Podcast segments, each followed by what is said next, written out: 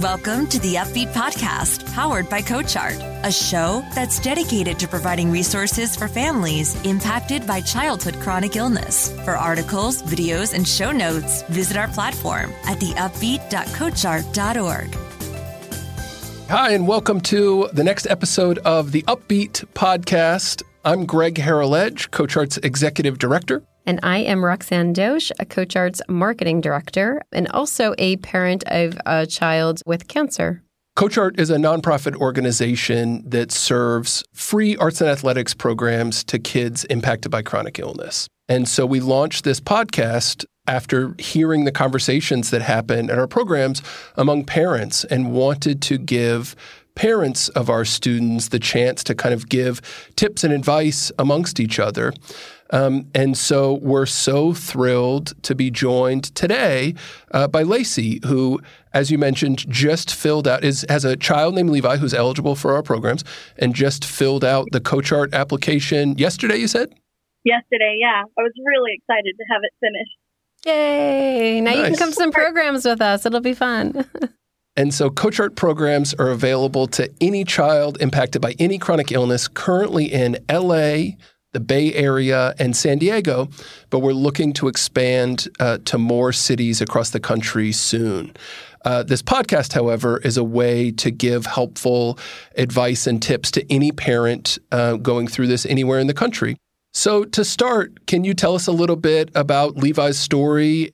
Yeah, Levi was diagnosed actually on his three day uh, visit to the doctor.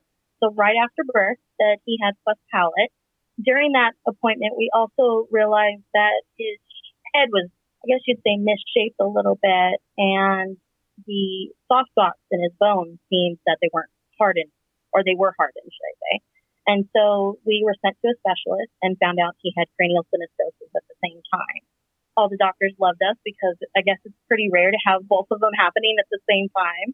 The first three days of his life was pretty um, intense, happy, but intense we were just giving all this information and we were like flooded with the information that we were getting as well as all the information that you can look up online. So you see all the worst case scenarios and you have no clue what you're doing.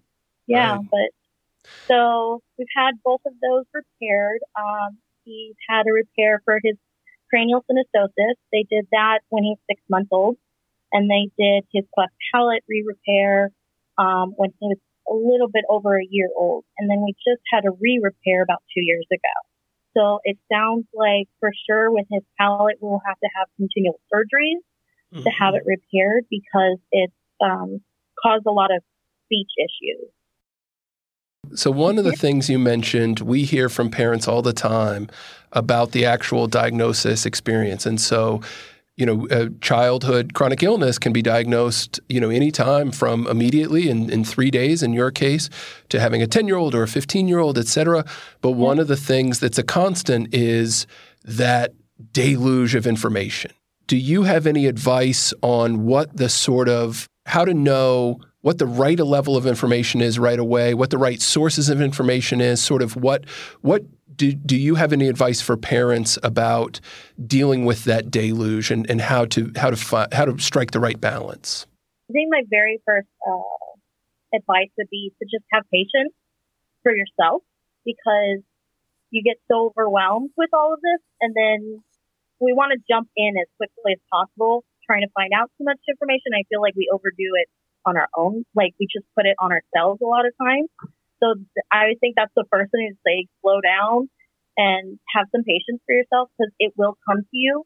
And then I would trust your doctors. Like your doctors, they, they really do know what they're doing. And I know there's been a few cases that I've heard off and on from other parents that I think it's more of a communication error rather than a doctor because they do know what they're doing. They really are professionals in what they do. So um, maybe even bring friends with you like my mom would always come with me if my husband couldn't come because it was just another ear to be like, oh, did you hear this? And half the time I would say no because I was like, there's so much stuff. So yeah, I would say those are the three top three that I would say. Bring a friend, be patient, and then trust your doctors. And then what about when you first started messaging this news to people in your immediate family or immediate circle, and then kind of in in other circles uh, expanding out from that. Do you have any advice or things that looking back you feel like you learned from that experience about how to communicate either immediately or all throughout the process with the external world what's happening? I find for myself it was very therapeutic to share my experiences with my loved ones, like my friends and um, even colleagues were really uh, had really great advice to kind of um, keep myself in check. Um, just because like, you just, as a parent, you just overwhelm yourself with trying to take care of them that you really shove yourself to the side. And then all of a sudden you realize that you are putting yourself in an emotional state where it's not healthy for you. And then also physical state because you're just, you're only taking care of things for them. It was kind of hard to break it to our family, like mm-hmm. my, my side of the family.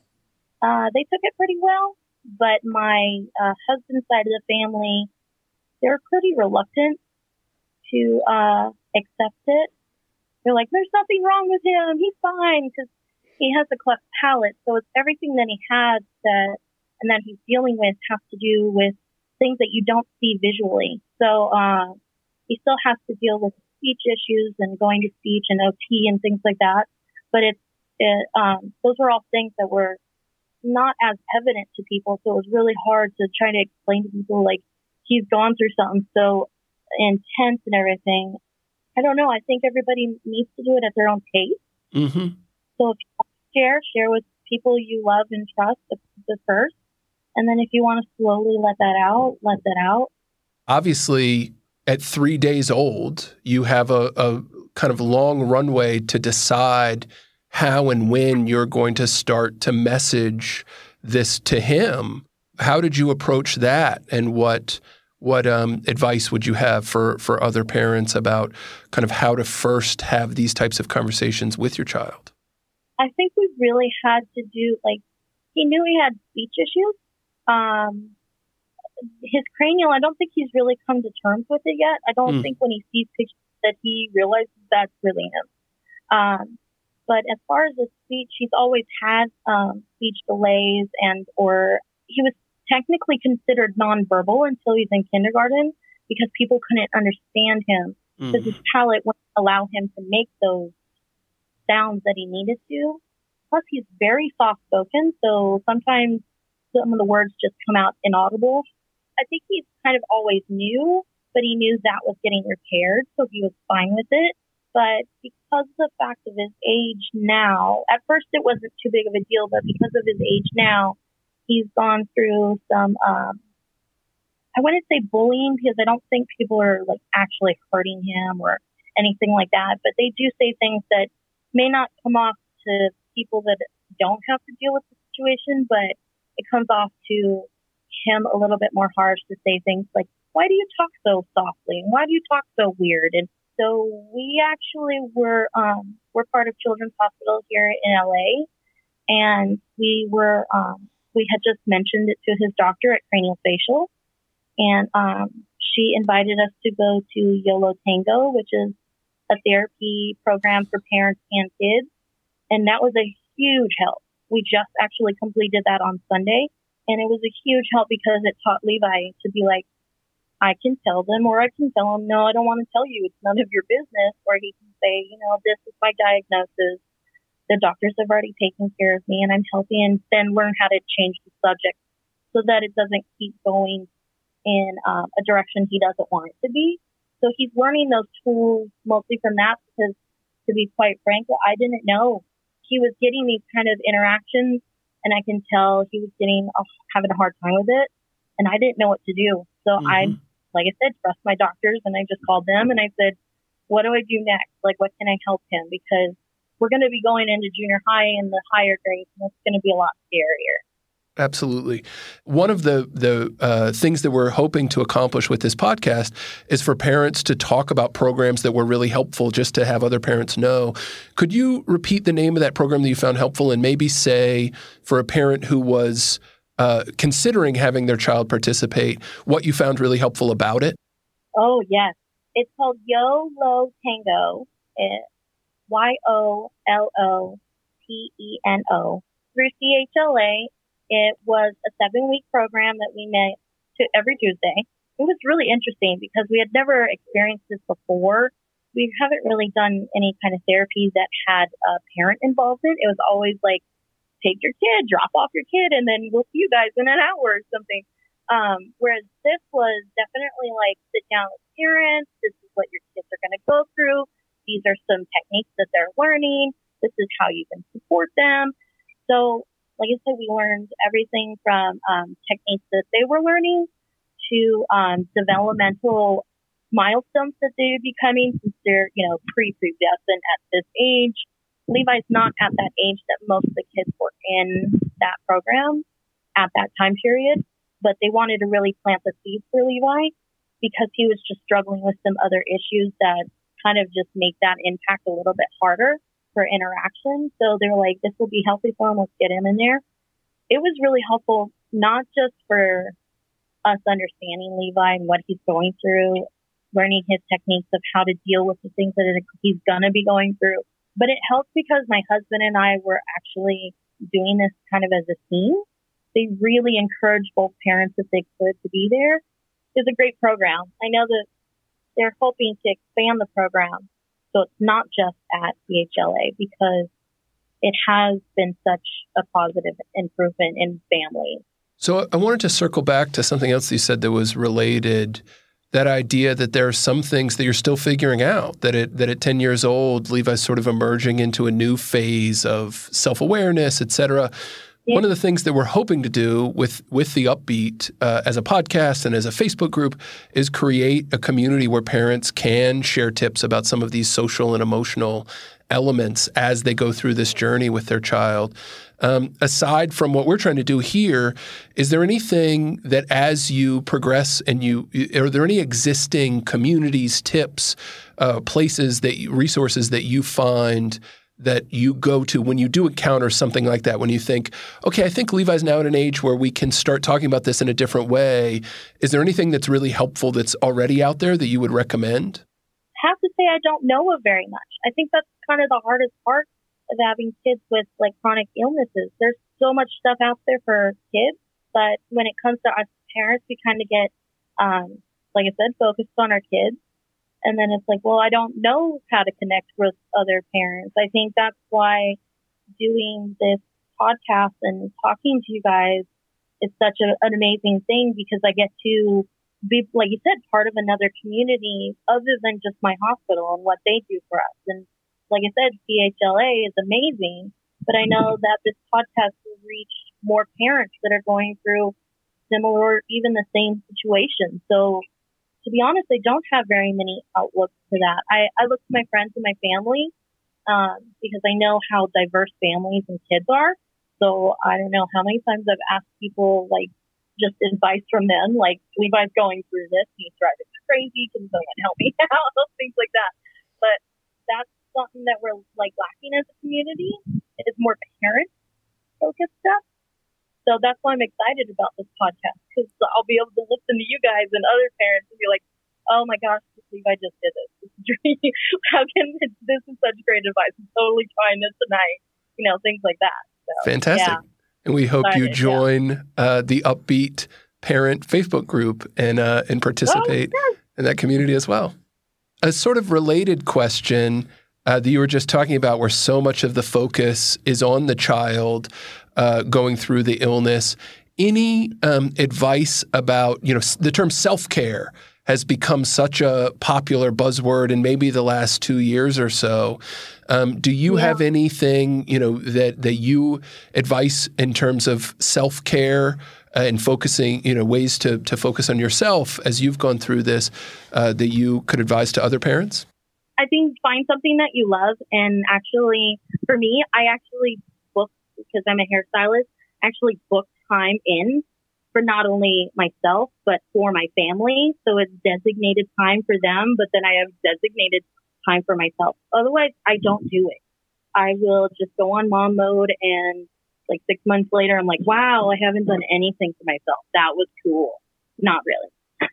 yeah, so I think a lot of people go through that. Like I said, maybe just force yourself to book the time and keep it. Like that's what I had to do. And it was really hard because I, with owning my own business and then, like I said, the demands of being a parent and, and things like that, like you're basically running on three jobs. You have to kind of force yourself to do things to make sure you're getting that time in for yourself. And just an extension on that, um, Lacey, what about your marriage? I know that when you have uh, a kid with chronic illness, uh, you're giving all the attention to Levi now. Did you find that there was any strain in your relationship or, you know, maybe he felt neglected? Do you have anything to share on that? Yes. A lot of it was communication. We had to really lock down the communication, and that was hard. That was really hard because we thought we had communication down well at the beginning of our marriage, and then we're like, oh, yeah, that was nothing you have to go hard for like everything. Like this is this, this is this. Okay, I want this. You don't want this. Cool. Like let's renegotiate in a sense. Gary and I, unfortunately, and I'm sure a lot of parents will probably um, say they kind of went through the same thing where you go through a low point when you're going through the whole mess of everything, especially when it first happened. We made some, I guess you'd say, more bad choices because we were kind of doing more drinking and things like that, trying to kind of really check out mentally if we could. And then we just realized that was not helping our marriage at all. We pulled ourselves out of that, um, again, through communication, just talking to each other. But I'm not going to say it's not hard. And there are so many d- difficult decisions you have to make when you're a parent of a child with chronic illness, too. Uh, did you find um, that you were always in the same page when it came to some of those decisions? That your your style and your approach was similar? Yeah, no, most of the time I would say we're pretty we're pretty similar in that case. There was some denial at first about a lot of things, especially when it came to the craniosynostosis because you really couldn't see it, and his little head was already hard on one side, mm-hmm. and he was just too cute and mushy faced, and he was like, "There's nothing wrong with him. He's fine. He'll grow into it." They told us he would have um, epilepsy and possible brain damage, and I was like, if we can avoid all that, because the doctors are saying just, you know, let's put some fake sutures in and he'll be fine. We'll have to watch it and monitor his growing. I was like, let's, let's not tempt that fate. so, mm-hmm. like I said, it, a lot of stuff is just kind of negotiate, but we've never really rammed heads to the point where it's like, it's my way or the highway and that, thank God, because I know that that can happen with certain things. So, we do that in other parts of our life. It's fun. Does Levi have any siblings? No.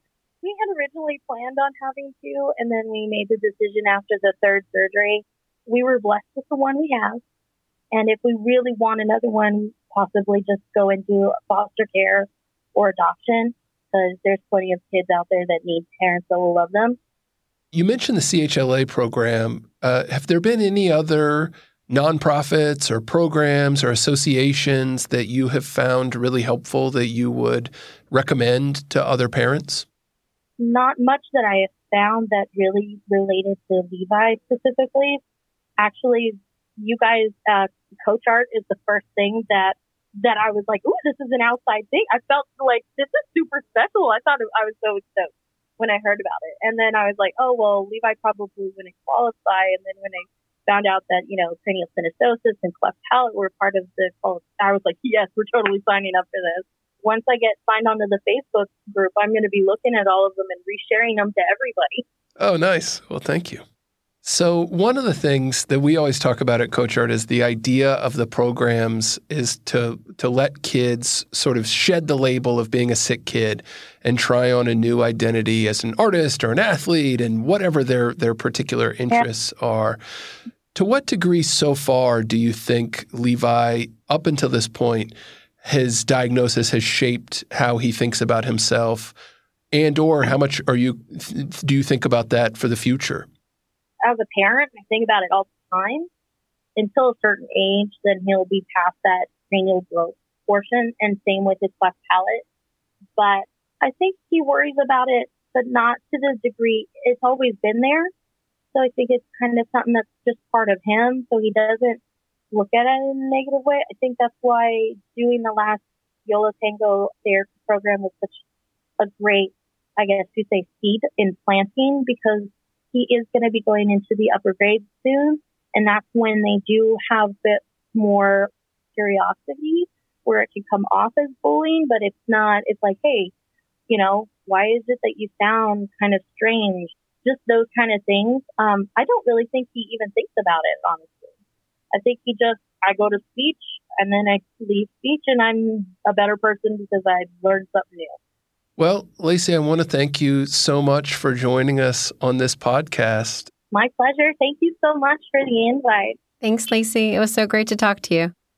You can find more content like this at theupbeat.coachart.org, where we have blog posts, podcasts, and YouTube clips, as well as a Facebook group that you can join and share your own helpful advice with other families who are dealing with social and emotional questions about kids going through chronic illness. So we hope to see you there. Thanks so much. Thank you.